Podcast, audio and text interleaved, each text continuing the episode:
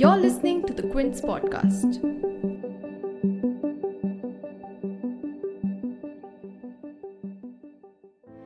The Quint presents the big story for 3rd December 2020.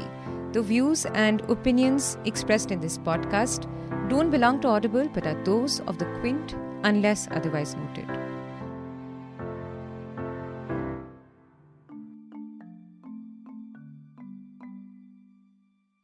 For more than a week now, the farmers' protests against the centre's new farm laws have continued unabated. In what seems to be the second massive protest against the centre in the capital, after the anti CAA and NRC protests from 2019, thousands of farmers have been staging protests at Tigri, Singhu, and Ghazipur borders amid heavy police deployment leading to the shutdown of the Delhi Noida link road. And the protest isn't just limited to farmers alone. 82 year old Bilkis Dadi, who became the symbol of the Shaheen Bagh protests, was detained at Singhu recently as she joined the farmers at the site. The food delivering app Swiggy has also implied that they are with the farmers in this, which triggered a hashtag boycott Swiggy tweet storm. Doctors have put up camps at the protest site to aid the ailing. And not just that, it's also gained prominent international attention. From Canadian Prime Minister Justin Trudeau to British and Australian MPs, a lot of foreign leaders have vocally extended their support and said that the situation in India is indeed concerning. Other than politicians, English international Sikh cricketer Monty Panesar, film director Gurinder Chadha have also raised concerns about the farmers' treatment at the protest site, where they were tear gassed and water cannoned. Around 30 ex sportsmen from Punjab have decided to return their medals in solidarity with the farmers as well. And as the protest fast turns into a movement with support from all quarters, even as the government resists the calls to repeal the farm laws and even calling the farmers' concerns misinformed, the government is now down to negotiating. And even as the first round of talks remained inconclusive, the centre is now ready to hold a fresh round of talks with the protesters on 3rd November. So let's look at what changed the centre's outlook and what have been the recent developments to add to the government's woes.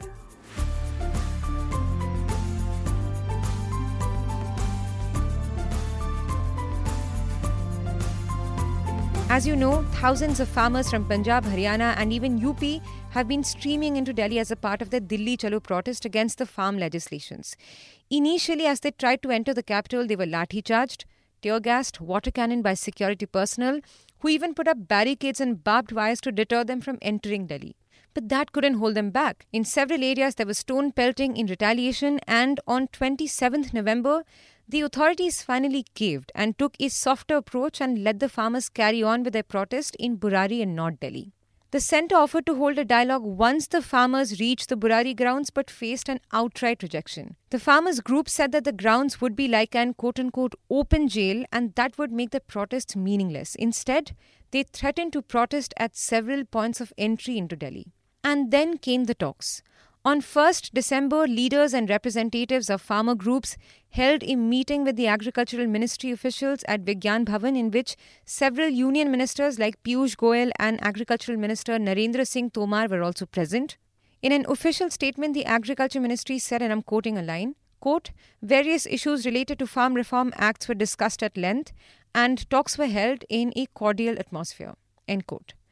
And as per reports, the centre proposed forming an expert committee which would include farm union leaders as well to look into the three farm laws, but no major breakthrough on the formation of the committee has been communicated yet. A PTI news report quoted Roop Singh Sanha, who's a member of Bharat Kisan Union, as saying, and I'm quoting it, quote, the farmers' organizations rejected the government's proposal to form a five member committee to look into the issues related to the new farm laws. End quote. But the centre's approach in all of this, of course, shows a marked change. This mass protest has been going on for months.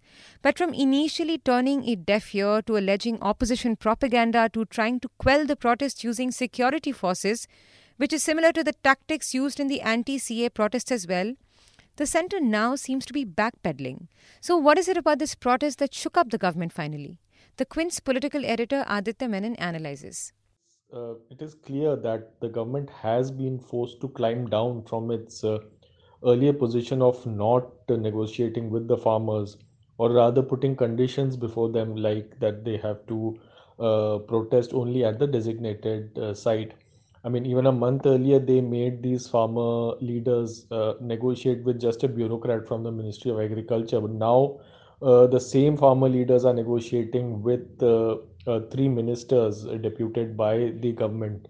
Uh, so obviously, the government has been forced to climb down uh, from its earlier position. A number of factors. the government underestimated the farmers at, at various steps. They thought that uh, when uh, they blocked the supply of uh, essential commodities uh, to Punjab, uh, where um, a few railway lines were being blocked by the farmers, and the farmers were then forced to withdraw their blockade. Uh, the government thought that that they have got one up over the farmers, and that now the government can have its way, and the farmers are no longer a threat for it. Uh, in the end, that was a mistake because that compelled the farmers to move out of Punjab and uh, come towards Delhi. Uh, the second uh, mis- uh, probably uh, false assumption that the government made was that this is just a protest coming from Punjab and not from other states. but as we saw that the farmers from Punjab got a lot of support from farmers from Haryana, and uh, the Haryana farmers even joined the protests and are continuing to join the protests. Now, even uh, farmers from Western UP and Rajasthan and the Mewat region of Haryana are uh, expected to join the protest. Um, so, I mean, it no longer is a Punjab agitation. Uh, the the farmers also got international support with the Canadian Prime Minister Justin Trudeau and uh, uh, several MPs from Canada, UK, uh, and Australia coming out in support of the farmers. So uh, it, now it's become even more difficult for the government to adopt an openly hostile approach towards the farmers. And obviously, the visuals of farmers being attacked by Haryana police. Uh, through with tear gas and uh, through water cannons has also caused embarrassment government uh, probably believed that uh, there would be no political cost for it because since uh, if, if it's only Punjab farmers, most of whom are Sikh, they don't vote for the BJP anyway. But now it has moved beyond that section, and several other people have joined in, as we discussed earlier. Uh, Delhi is now practically being uh, surrounded from all uh, all of its borders by protesting farmers. So um, the protest the farmers have really made it difficult for the government now uh, to not compromise. The government will be forced to give some sort of a compromise to the farmers. Now, the protesting farmers have said it loud and clear that they want MSP legalized and the farm laws repealed. If you missed our last episode on the farmers' protest, where we got voices of the protesting farmers themselves talking about their demands, please do check it out. But even as the government is trying to reach out to the farmers, Prime Minister Narendra Modi reiterated the allegation on 30th November that the opposition is, quote, using tricks to oppose historic agriculture reform laws and farmers are being misled. In fact, Minister of State VK Singh even went on to suggesting that the protesters, quote unquote, do not appear to be farmers, to which the Aam Aadmi Party gave a terse response asking if they needed to come with, quote unquote, plows and oxen to appear like farmers. The Quint also spoke to the farmers in Delhi's Nirankari Samagam ground, which they have been allotted to hold their protests, and this is what they said in response to allegations of these protests being politically motivated. When the farmers themselves don't agree with these new laws, why did the government introduce them? The laws are meant for the farmers and we are all against them. Then the government shouldn't implement these laws. How are we being instigated? We are educated people. Everybody knows what these laws are. They will pick our crops for a year or two, and after that, we will be left to fend for ourselves. This is what is happening in UP and Bihar. तो बाद में तो कोई पूछेगा नहीं अभी UP में क्या हो रहा है बिहार में क्या हो रहा है This is what another farmer said. ਜਿਹੜਾ ਸਾਡਾ ਰਾਸ਼ਨ ਹੈ 6 ਮਹੀਨੇ ਕਾ ਲੈ ਕੇ ਆਏ ਆ ਜੇ 6 ਮਹੀਨੇ ਬਾਅਦ ਵੀ ਨਹੀਂ ਮਸਲਾ ਹੱਲ ਹੁੰਦਾ ਤੇ ਰਾਸ਼ਨ ਹੋਰ ਆਏਗਾ We have ration to survive for 6 months and if this issue is not resolved even then we will call for more ration more farmers will come to Delhi in more tractors. This is not about six months or two months. This is about the anti farm laws which they have forced on us. We want them to take the laws back. The government is troubling the farmers when we are already troubled. So many farmers are dying by suicide. What else can we do? And it's not just the opposition parties alone who are opposing the bills along with the farmers. First, the Akali Dal quit the NDA over the passing of the bills. Now, the Rajasthan based RLP has also threatened to quit the NDA unless the laws are scrapped. Elsewhere in Haryana, the JJP is also under pressure to rethink their alliance with the BJP in the state government over the same protest. Party President Ajay Chautala even asked, quote, what is the harm in adding and writing that line, end quote. And the line in concern is about legalizing the MSP. And then, on the event of Gurpurab, alluding to the farmers' protests in India, Canadian Prime Minister Justin Trudeau said that his country will always be there to defend the right of peaceful protest.